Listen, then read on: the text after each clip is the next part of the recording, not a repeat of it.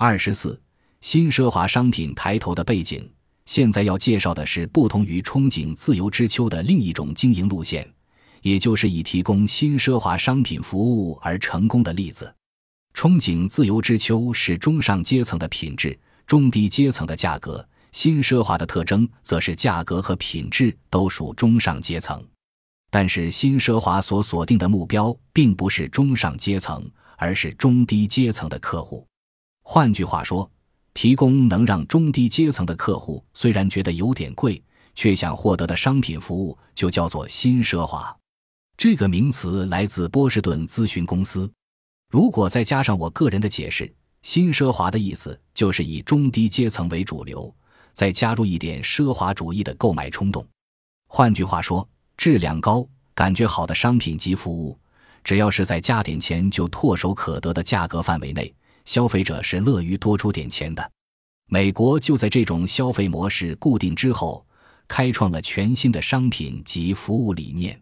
因为以前的主流商品已经过时，商品的范畴已经全都改变了。日本的情况也相同。以食品来说， Pietro 沙拉酱、健康 Econa 食用油、哈根达斯冰激凌的销路，事实上都脱离了价格及销售容量的需求曲线。造成新奢华商品消费现象抬头的原因有许多。首先，折扣零售商店让一般家庭节省了一些家庭开支，让中低阶层的人有多余的金钱可以购买稍微贵一点的商品。例如，平常在百元商店买东西，但是对于室内用具的奢华就是有份执着。平常身上穿的是大众品牌的衣服，但就是想要有个名牌包。平常都吃超级市场的廉价品，但是对味噌、酱油就是非常讲究。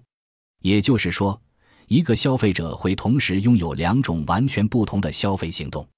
另外，职场上的单身女性或主妇们会用一笔固定的支出来犒赏自己或享受偶尔的奢侈。